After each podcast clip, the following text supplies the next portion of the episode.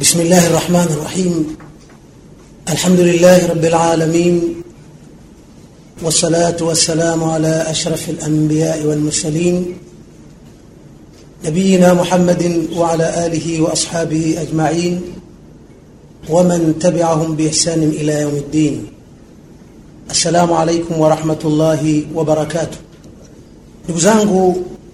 namshukuru Mwenyezi Mungu Subhanahu wa Ta'ala kunijumuisha na kundi la ahlulilmi. Kinachofikiriwa na kinachotarajiwa kufanywa ni jinsi gani na namna gani ya kuimarisha umoja. Kutokana na hilo, nimeona kalima yangu ilenge katika umuhimu wa umoja katika dawa. Ndio tunatarajia hasa kuwa wanadawa wa kweli.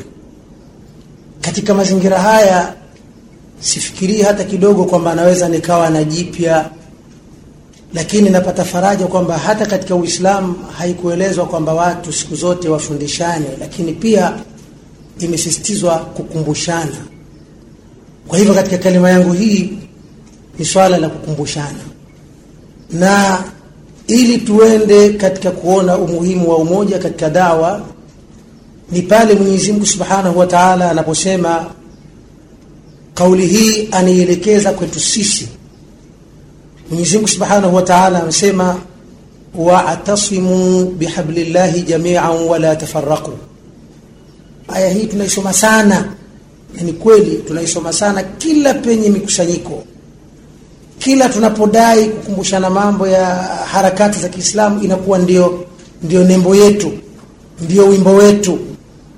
Lakini baya zaidi ni kutozama na kujali yale yanayoelekezwa ndani ya kauli hii ya Mwenyezi Mungu. Uislamu wote na dawa yote ya Kiislamu inafungwa kwenye utekelezaji wa amri za Mwenyezi Mungu Subhanahu wa Ta'ala, na pia kuepukana na aliyoyakataza Mwenyezi Mungu Subhanahu wa Ta'ala. Tukiangalia aya hii tunakuta haya mawili pia ndiyo yanayoongoza anaposema Mwenyezi Mungu wa'tasimu bihablillahi, tayari hapa ameelekeza amri, na sisi kama wasomi tunaelewa kwamba kuna mfumo wa amri.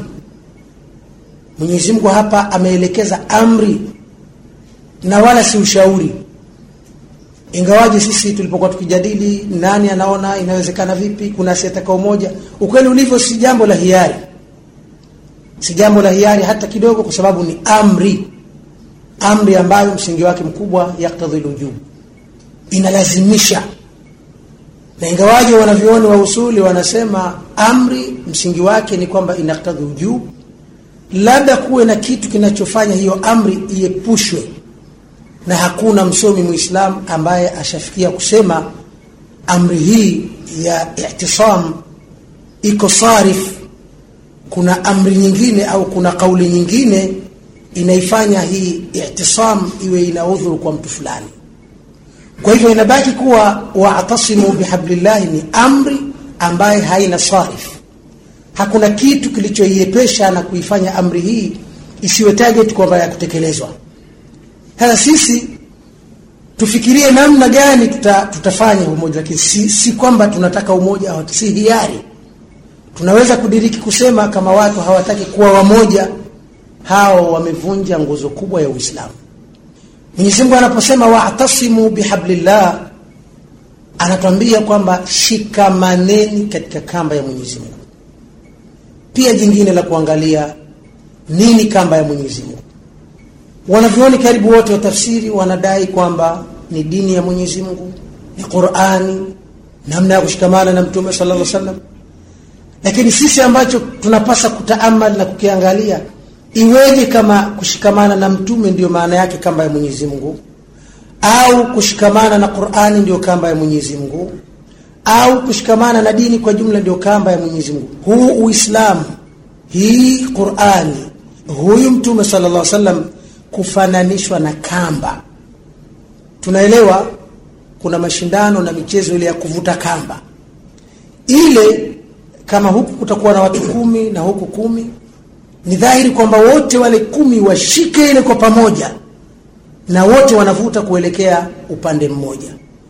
Ikitokea kwenye kumi hawa kuna watano au wachache kati yao ima hawakuishika au wameshika lakini hawakuvuta kuelekea upande wanaokusudia ushindi hautapatikana na watakaoshinda ni upande wa pili kwa hivyo ufananishaji wa dini hii ikiwa ni kwa maana ya Qur'an ikiwa ni kwa maana ya Mtume sallallahu alaihi wasallam na Uislamu kwa jumla ni kuonesha kwamba lazima sote tung'ang'anie tushikilie eneo moja tukivutia upande mmoja ili kuhakikisha kwamba tunapata nusra na ushindi.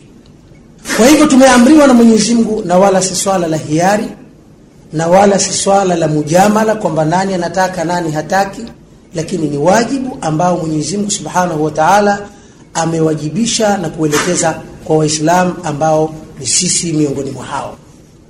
Hii ni amri na tumesema Uislamu ni utekelezaji wa amri na kuepuka makatazo. Hauwezi ukakamilika Uislamu wa mja ikawa ima anatekeleza amri tu lakini hajali upande wa makatazo au anajali upande wa makatazo lakini hatekelezi amri. Lazima yote mawili haya yaende pamoja. Ndio maana utaona kauli ya Mwenyezi Mungu imemalizia kwa hapa kwa kusema wala tafarraqu wa'tasimu bihablillahi jami'an wala tafarraqu wala msifarikiane hapa kama tunavyosema kwa kuwa ni wimbo wetu kushikamana na inawezekana ziko jamaia viko vikundi mbalimbali mbali, kwa dhana hiyo. Lakini tatizo na adui wa hii i'tisam ni mifarakano.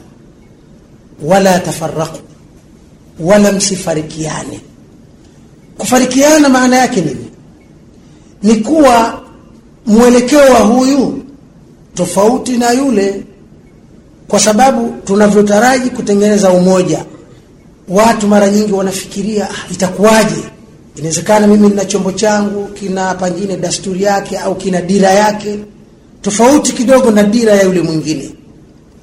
Katika uislamu umoja unaokusudiwa si ule umoja ambao watu mtakubaliana katika kila kitu.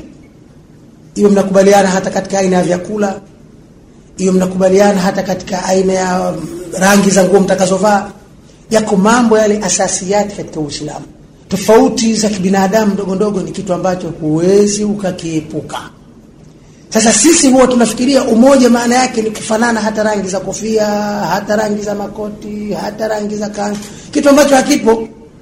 Na kwa kudhania hivyo ndio utaona ukiona mwenzako ame amepishana na wewe kidogo tayari yule si katika manhaji yao, tayari yule si mwenzangu tayari na kwa, kwa kutokuwa tayari hivyo basi unajenga chuki unajenga shari unajenga mwelekeo mbaya kwa sababu umedhania kuna umoja wa mia kwa mia kiasi hicho.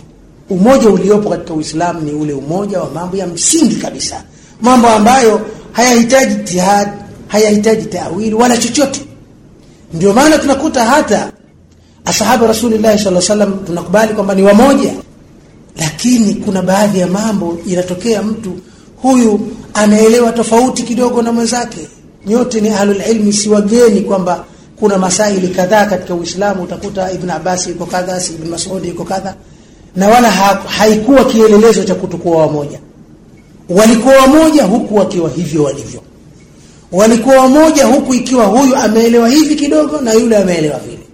Tukio kama ambalo mtume salam anashajiisha watu waende katika misafara ya jihadi na dawa za kumwaga damu.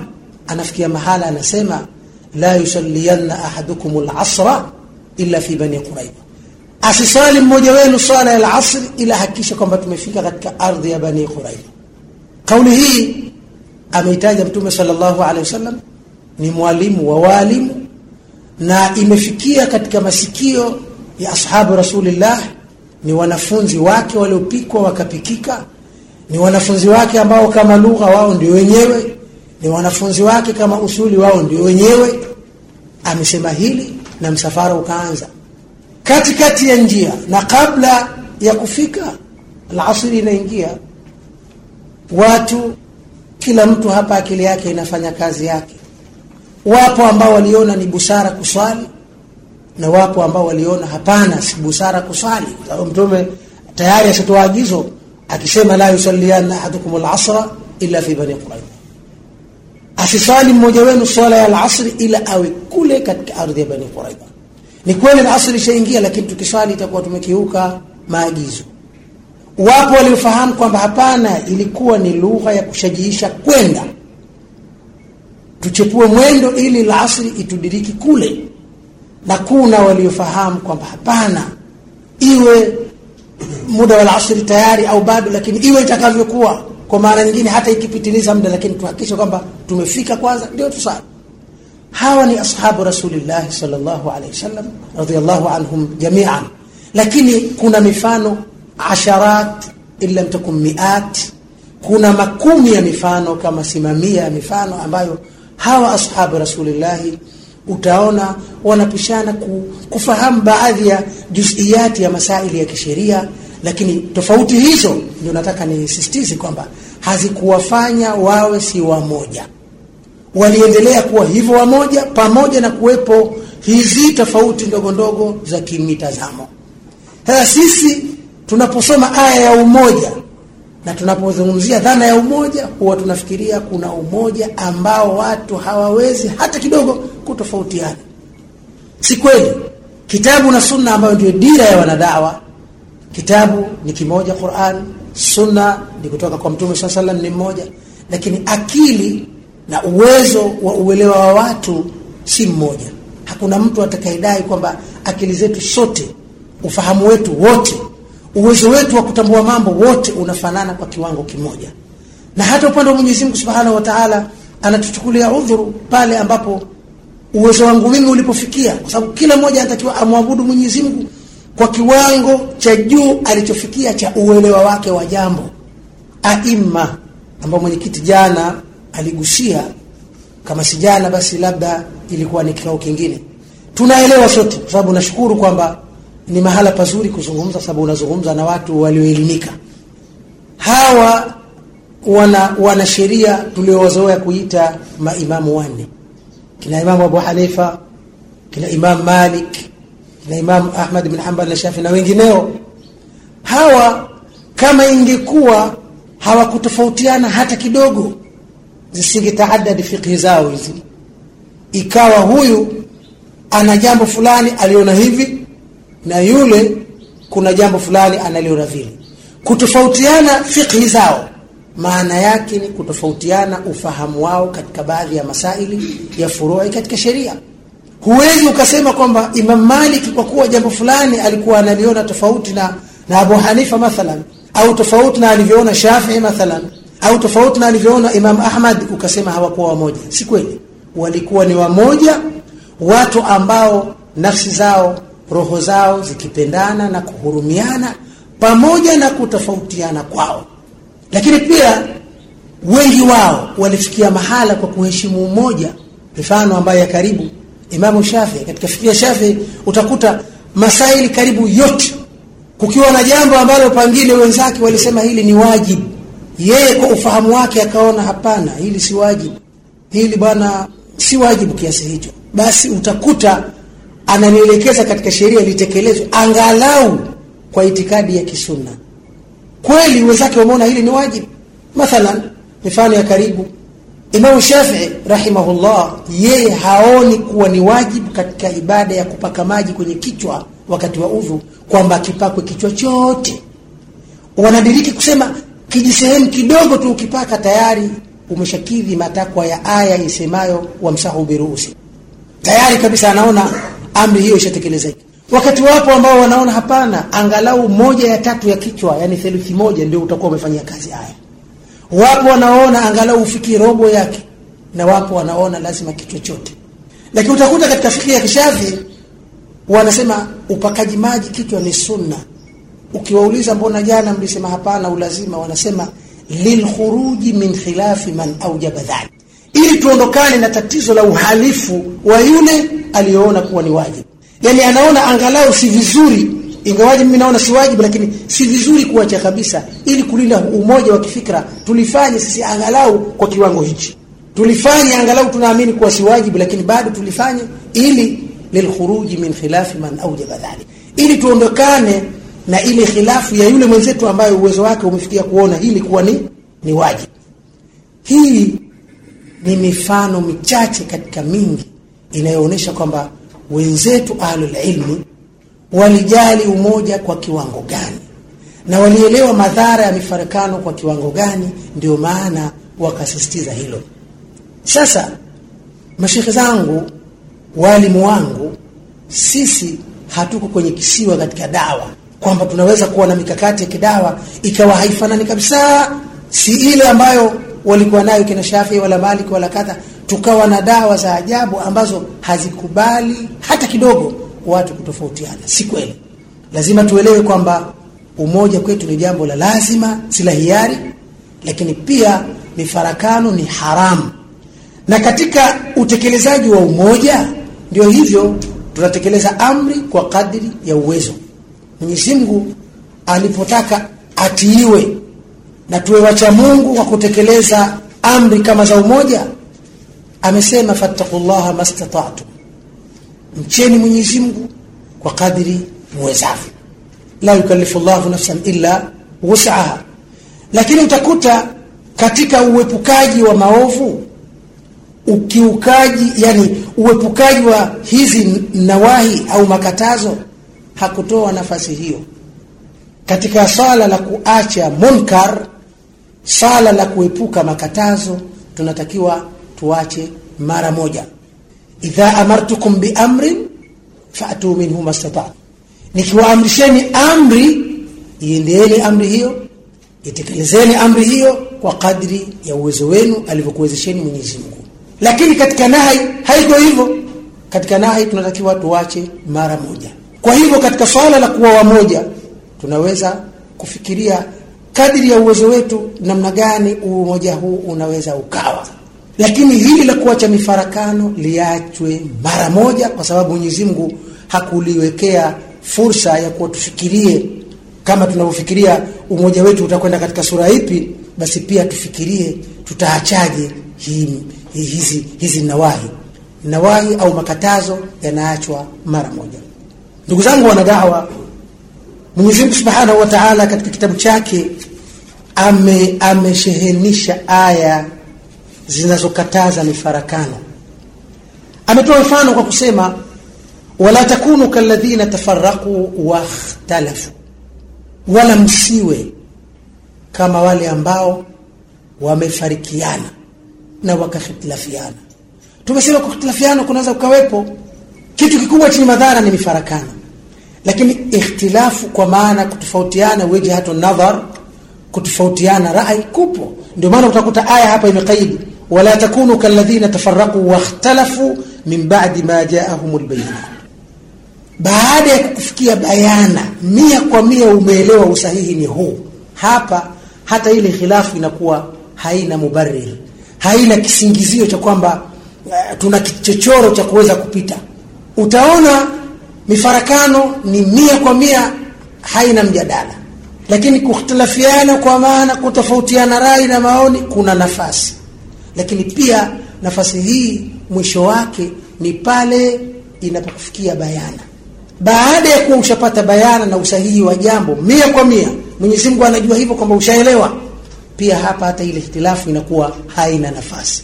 Hivi hizi ikhtilafu za ahlul ilmi tulizozitaja hapa kama mfano, zilikuwa hivyo pale ambapo watu haikuwadhihirikia usahihi mwingine. Tunashukuru maimamu kama Shafi, wao walitetea na kulinda umoja wa kisunna kwa kuweka misingi mikuu Imamu Shafi anataja bayana kwamba mkikuta katika maandiko yangu, yeye kama binadamu anajua atakuwepo, yatamdhihirikia mambo kwa kiasi yalivyomdhihirikia, lakini pia baada ya kuondoka watu wataelewa mambo ambayo yeye pengine kutokana na adila alizonazo hakuyagusia au aliyahukumu vingine. Anasema mkikuta katika maandiko yangu nimeeleza lolote lile ambalo linaenda khilafa sunnati rasulillah, kinyume kabisa na sunna za Mtume sallallahu alaihi wasallam, hilo jambo liachwe mara moja na watu waiendee sunna, waiendee hadithi. Lengo isitokee kuna watu wana dalili za wazi katika masail lakini bado wakawa kwa msingi labda aliozungumza imamu ikawa wamo katika mgawanyiko na wapo kinyume cha umoja wa kisunna.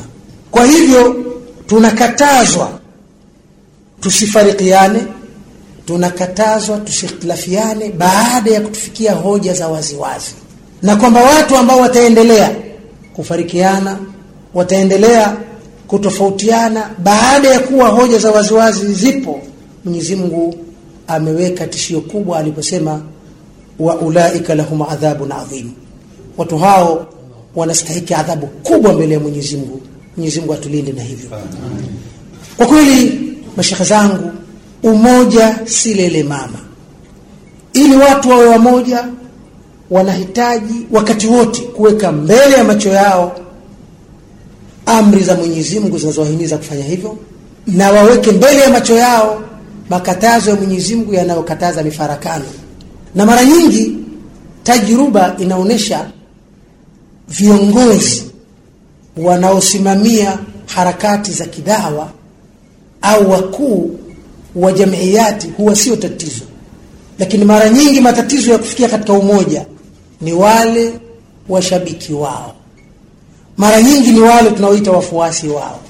Maeneo mengi kukuta watu wanapapurana wanasumbuana ujue ni hawa wafuasi wao. Ngazi zote takriban ni masala unaweza ukasema e, tamka hivyo bimil ifami. Ukikuta hata watu majirani basi utakuta pengine tatizo ni watoto wao. Ukikuta madereva wa daladala wamevuliana mashati wanapambana ni wale wapiga debe wao. Wao wenyewe wanaheshimiana wanapishana. Mtu anaweza akaomba njia apenye akamwashia taa akapita. Anatokea mpiga debe wake huyu kondakta wewe vipi bwana? Ondoa kimeo chako. Tayari ugomvi unaanza katika sura hiyo sasa sisi kama wadau wakuu katika masuala ya dawa tuzibe masikio yetu na wale ambao wapiga debe wetu. Inawezekana katika hawa wengi wanakuwa si ahlul ilmi kama mlivyo nyinyi viongozi. Sasa ikiwa mmeacha ile kiwamu usimamiaji wa mambo mkajali ya hawa kwa kweli mtafeli na hilo sio tarajio letu. Mfano mwingine ulio hai yule ami ya mtume sallallahu alaihi wasallam. Tunajua kila kitu qadaan wa qadar lakini katika sura ya dhahiri ni kitu gani kilichomfanya asitamke kalima ya la ilaha illa Allah wakati alipoambiwa na mtume sallallahu alaihi wasallam? Anaambiwa tamka la ilaha illa Allah ili angalau angalau labda inaweza kuwa ni kibali hiyo siku ya siku nikajaribu kukutetea. Mtume sallallahu alaihi anamwambia ami yake maneno haya ya ami hebu tamka hii la ilaha illa Allah kwa kutamka la ilaha angalau utakuwa umetamka kalima hii. Inawezekana nikapata angalau upenyo wa siku ya siku nika nika nika nikafanya maombezi. Kinachotokea wale wapiga debe wa karibu wale awe bwana wewe uhai wako wote huko uliweza kustahimili. Ulisimama katika msimamo wa mila za aba na ajdadi leo katika akhirul matafi anakuja akubabaisha huyu Muhammad ule mliamulia. Kweli wakati yeye anazubaishwa hivyo na malakul mauti anatekeleza majukumu yake matokeo yake qadaan wa qadar amekufa ala ghairi lillah lakini sisi tunachukua ni ile sura ya dhahiri kwamba ni ushabiki wa hawa ulipelekea bwana huyu kutosikia chochote alichoambiwa. Kwa hivyo katika sura ya kutengeneza umoja tahadhari kubwa ni kwamba hawa wanaotufuatafuata sisi wamo wengine ahlul ilmi naamini hawa hawatakuwa ni tatizo. Lakini pia tusikatae kwamba tunao washabiki ambao wao nao huwa ni chanzo cha mifarakano. Kwa hivyo ni juu yetu kudhibiti hali hiyo ili isivuruge umoja wetu. Ndugu zangu waislamu mashaikh kama nilivyosema katika qurani aya nyingi zimeshehenishwa zinazosisitiza umoja na kukataa mfarakano. Ningependa nisome nyingine. Mwenyezi Mungu anasema innal ladhina farraqu dinahum wa kanu shi'a, hakika wale waliofanya mfarakano waliofarikiana. Kufarikisha dini maana yake nini? Ni kwamba huyu yuko vile huyu yuko vile huyu si yule huyu anamlani huyu huyu anamtukana yule. Muradi kwamba watu wanaingia katika malumbano yasiyokuwa na faida katika Uislamu. Kwa hivyo wale ambao walioisambaratisha dini yao wakanu shiaan wakawa vikundi vikundi visivyoelewana visivyopendana lasta minhum fi shay. Wewe Muhammad sallallahu alaihi wasallam huko nao kwa chochote. Hata kama watajihusisha na wewe uko mbali nao sana. Kwa sababu wako dhidi ya amri za Mwenyezi Mungu. Inama amruhum ila Allah. Kwa hakika si vingine. Amri ya hawa na habari zao umwachie Mungu lakini kwa kweli si chochote si lolote. Kwa hivyo tusifikie katika hatua hiyo. Tukawa sisi ndio chanzo cha kusambaratisha Uislamu na hatuwezi kutokuwa chanzo ila kwa kuimarisha umoja na mshikamano. Na umoja huu uzingatie kuwa tunapendana mioyo yetu. Muislamu aliyo kona ya mwisho ya dunia anaguswa na tatizo la aliyokuwa kona ya pili ya dunia. La msingi ile mioyo yetu tuwe tunapendana. Na tukiwa hivyo tunaweza kuwa tayari kuchukuliana udhuru kwa yale ambayo kwa sababu kunakuwa na husni dhanni ukiwa unampenda ndugu yako muislamu kwa kweli kunakuwa na husni dhanni kwamba hata akiwa na jambo tofauti na unafikiri wewe humdhanii vibaya. Lakini watu wakishakuwa wana mitazamo mibaya nafsi zao zinachukiana zinaona kero kwa kweli hata akilifanya zuri mwenzako unaona tu ulitie dosari ili mradi kwa sababu kunakuwa na sera za kubomoana. Ndio maana utakuta katika sura hii watu wasiopendana lina kithiri na linarudia rudia neno. Yule hajui chochote hivi kweli katika dunia hii kuna mtu hata asiwe kwenda chuoni wala shule wala chochote? Ambaye hajui chochote. Kuna mtu aina hii? Lakini watu wanafikia kusema simoni vile hajui chochote. Yule hajui chochote. Hata jina lake hata kwao hakujui. Hata ukoo wake haujui. Lakini tu unaona nikisema hivi ndio itakuwa nimefanikiwa kumbomoa sana kuliko vingine. Tatizo nini? Hatuko katika mfano ule ambao mtume sallallahu alaihi wasallam anautaka. Picha halisi ya waislamu picha halisi ya wanadawa ni ile ambayo mtume Mwenyezi Mungu ameelezea mathalul mu'minin mfano halisi unaopaswa kuwa waumini wa kweli fi tawadhihim wa tarahumihim katika kule kupendana kwao katika kuhurumiana kwao kamathali aljasadi alwahid. Wawe kama mwili mmoja na huo ndio umoja. Kama mwili mmoja mwili unashirikiana. Idha shtaka minhu udhun kikipata tatizo na kulalamika ki, kiungo kimoja. Nchi ya kidole ikijeruhiwa basi maumivu yale kweli pale ndio palipoumizwa lakini mwili wote utashiriki. Kama homa joto litaenea mwili mzima na sio pale kidoleni peke yake. Kama maumivu hayo yatasababisha kukesha hakitakesha kidole utakesha mtu kama ulivyo bila usingizi. Sasa huu ni mfano alioutaja mtume sala salam ambao unatulenga sisi waumini wa kweli tunatakiwa tuwe katika sura hiyo ya uhalisi wa umoja na kupendana kama mwili mmoja. Kama ambavyo mwili hauko tayari kuona ah, shauri yake kidole mimi nitaendelea na mambo yangu. Vile vile mumin wa kweli mwanasunna wa kweli asiwe tayari kusikia.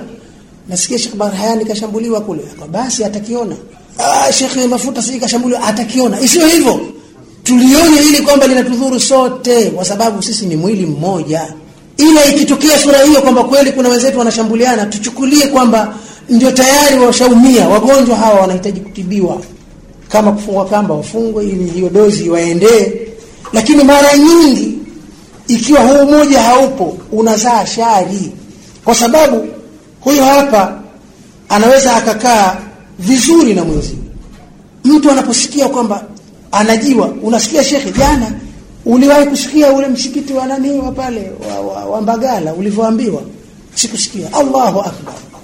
Bwana umeshambuliwa hukubakishwa huyu bwana pengine bila ya kujua ameshambuliwa vipi ameumizwa kiasi gani anachukua neno aliloambiwa tu. Wewe jana ulishambuliwa msikiti wa Mbagala basi naye anasema yake. Atafuta jukwaa lake anasema. Sasa ikiwa sura haikuwa ya mapenzi ndio nasema kwamba atakalofanya huyu mwenzako lolote unalichukua kwa nishani akikwambia mtu hivyo basi na wewe unaona kwamba ni kweli. Na hasa ukisikia. Kweli unaweza ukasikia. Amefikia kuniambia hivi. Kweli katika baadhi ya kanda za watu msikia bana yule kadhab yule kadha kadhab yani sio kadhib kadhab. Kwa sigha ya mubalagha muongo kupindukia. Pengine nini? Yeye kasema kitu fulani ndio uongo kupindukia. Hilo ambalo lilomfanya pengine aambiwe kadhab ni jambo la kijitihada tu pengine yeye kaona vile wewe umeona vingine ni swala la kumwambia hapana sio hivyo bwana ulivyofahamu wewe si sawa sawa ukweli uko hivi hivi hivi, yanaisha. Watu wanaendeana hivyo, yanaisha. Lakini neno mtu ashisikia ambaye kadhabu, manake sio mchezo bwana, bado akamilisha kadhabu ashir, afikie hapo. Sasa kweli maneno mabaya kama haya ambayo hayaashirii upendo wa watu, unakuwa huwezi kustahimili tabia wengine watu man istukhdhiba falam yaghdha fa himar. Mtu akichokozwa kupita kiasi, amechukizwa, ameudhiwa, ikawa yeye ametulia kimya hata kidogo, basi ni dalili ni punda. Wewe unaumizwa kiasi hicho, umekaa kimya. Kweli kama binadamu, binadamu ana makadiri ya kuvumilia na kumhimili mambo. Anapokuchokoza mtu kupita kiasi, na hasa akigusa jambo ambalo ni irdhi, tunaelewa sisi kuhifadhi mtu irdhi yake na heshima yake ni moja katika jihadi kubwa sana ikifikia mahala mtu amekubomoa mpaka umekuwa la tushawi janaha baudhu, basi huna unachongoja, unaona na mimi ngoja sasa niyatengeze makombora yangu ya masafa marefu, atakiona matokeo yake. Sasa jamii huko nje itakuwa inasoma makala, itakuwa inasikiza kanda ambazo mtu kama hakuambiwa ili, ilianzaje hawezi kujua ndio nini kinachoelekezwa. Kumbe huyu mtu ametengeza kombora lake, amemlenga mtu huyu mmoja, mtu mmoja tu. Mi mara nyingi nilikuwa natoa mfano wa Amir Sheikh Juma. Hakuna mwanachuoni mmoja jirani yake, wanapokaa kati ya Sheikh Juma na huyo mwenzake mwanachuoni mwingine, sijui ahame huyu mwingine, lakini mimi nilikuwa napofahamu e, kuna hii manati ya kuvuta kwa mpira. Ukikaa kwa Sheikh Poli, kivuta hivi, ukirusha tayari inatosha kufika nyumba ya huyu mwingine. Sasa la ajabu ni kwamba shetani anapotaka kuvuruga umoja, huyu jirani yake shehe Juma. Akidhania au akisikia kwamba shehe Juma kasema jambo kinyume na anavyofahamu yeye au kinyume na anavyoona yeye kuwa ndio sawa basi kwa kweli ilikuwa ni dakika tatu, hazifiki tatu, ni kutoka kwenda kwa Shekhe Juma, bwana, nimekusikia jana umesema kadha kadha, hukupatia. Usahihi, ni huu, angalia hapa hapa hapa. Hivi ndivyo ahlul ilmi wanavyokuwa. Lugha za ahlul katika vitu vyao tunazijua, lakini anaweza mtu akatumia unit za umeme ili kukesha aandike makala pengine peji tano sita saba, na baada ya kurejea kwa kina pengine kukusanya vitabu, hapa pamesema hivi, kisha akai akaichapishe hii aihariri vizuri, kisha aisambaze. Shekhe Juma baada ya mwezi ndo anapata, umeisoma ile makala namba mbili? Sijasoma. Anakuta mambo yana si huyo hapa jirani yangu, kwa nini asingeniambia tu? Angeniambia mimi ningejua la kufanya angeniambia mimi ningejua la kufanya. Sasa kwa kweli haya yote ni kielelezo kwamba watu wanapoteza ule mfano ambao Mtume sallallahu wasallam ameutaja unaotuhusu sisi waumini wa kweli, kwamba mfano wake tuwe kama mwili mmoja. Ukimpenda muumini mwenzio utamtanabahisha, kwa sababu unaamini hili alilonalo linaweza kumfikisha pabaya, na kwa kuwa hajui utaenda utamwambia. Tunakuta katika lugha za ahlul ilmi maneno kama amesema fulani wafi wafi wafi kalamihi maqal au wafihi nadhar wafihi kadha, lugha za kistaarabu zile, sio lugha kalikali. Amesema fulani, lakini katika maneno yake fihi nadhar, yaangalie kidogo. Msomaji anasoma hajatokana mtu, lakini anakupata ndii kwamba kama vile yeye hajayafiki mia kwa mia. Sasa ndugu zangu Waislamu, umoja tunaotaka ni fardhi kwetu, kutengana ni haramu mutlaq, lakini lazima tuhakikishe kwamba umoja wenyewe tunaoutaka ni umoja, nasisitiza kwamba iungane mioyo yetu kwanza kabla hazijaungana zile jumuiya tunazoziongoza, kwa sababu hata wanafiki wana umoja, lakini umoja wa wanafiki Mwenyezi Mungu anataja watahsabuhum jami'an wa qulubuhum shatta. Wanafiki wanafikiri labda ni wamoja sana, lakini umoja wao ni kama ni kama ni kama pundamilia na wengineo. Anakamatwa mmoja, wengine wanakimbia. Hata kama walikuwa mia pundamilia, mia moja, kundi la mia, kaingia mnyama mkali kamshambulia mmoja, wanachoweza kufanya hawa wengine ni kukimbia, sio kumsaidia yule. Ndio, shakarallahu lak, sio kumsaidia yule, ni, ku, ni, kum, ni kumwacha peke yake aone atakaloliona. Kwa kweli ndugu zangu masala ya umoja, nashukuru kwamba katika hili, lakini naweza kusema tu kwamba umoja ni neema. Sasa kama ni neema, isifananishwe na thamani ya kitu chochote. Thamani ya umoja katika Uislamu, Mwenyezi Mungu anasema lau anfakta ma fi lardi jamian lau kama ungepewa fedha nyingi tu sasa ukaambiwa tumia hizi fedha na fedha zenyewe zimefananishwa kwamba sawa na miliki ya vilivyo ardhini vyote. Bajeti ambayo ni kubwa kabisa hiyo. Sasa ungepewa bwana tunakupa pesa hizi jaribu kuwafanya watu wawe wamoja. Mtume swalla sallam anaambiwa na kupitia yeye tunaambiwa sisi lau anfakta ma fi lardi jamian ma alafta baina qulubihim. Usingeweza hata kidogo kuunganisha mioyo ya watu. Wakapendana wakahurumiana wakawa wamoja. Usingeweza. Walakin Allah alafa bainahum lakini mwenyezi mungu ame ameunganisha mioyo ikawa inapendana. Sasa neema hii mtu asikubali kuiharibu kwa namna yoyote ile. Neema ya umoja pale ambapo ipo au unatakiwa kuwepo basi mtu asifanye chokochoko itakayopelekea umoja huo ukakosekana ukavunjika ukaharibika. Lazima tuheshimu umoja tukijua kwamba thamani yake ni kubwa na ukubwa wa thamani unajitokeza katika aya hii lau anfaqta ma fi lardi jamian lau ungetoa vyote vilivyo katika ardhi ili uwajenge watu wa wamoja ma allafta baina qulubihim usingeweza kuwakusanya watu pamoja mioyo yao wakapendana wakahurumiana wakawa wamoja usingeweza. Lakini Mwenyezi Mungu kwa fadhila zake na huruma yake walakin allaha allafa bainahum. Ilianza kwa kusema amri kutekeleza ni wajibu. Sasa muda wangu walionitengea kutoa nasaha fupi hizi umemalizika. Nachoweza kukisema kwamba sote kwa kuwa ni ahlul ilmi tuweke maslahi ya uislamu mbele na sisi wenyewe tuwe nyuma ya lengo hilo na kwa msaada wa Mwenyezi Mungu Subhanahu wa Ta'ala inshallah tunaweza kufika katika lengo letu. Lakini Allah Allah wale walio nyuma yetu tujaribu kuwadhibiti na kuhakikisha kwamba hawawi chanzo cha kuharibika umoja na mshikamano. Wabillahi tawfiq wassalamu alaikum warahmatullahi wabarakatuh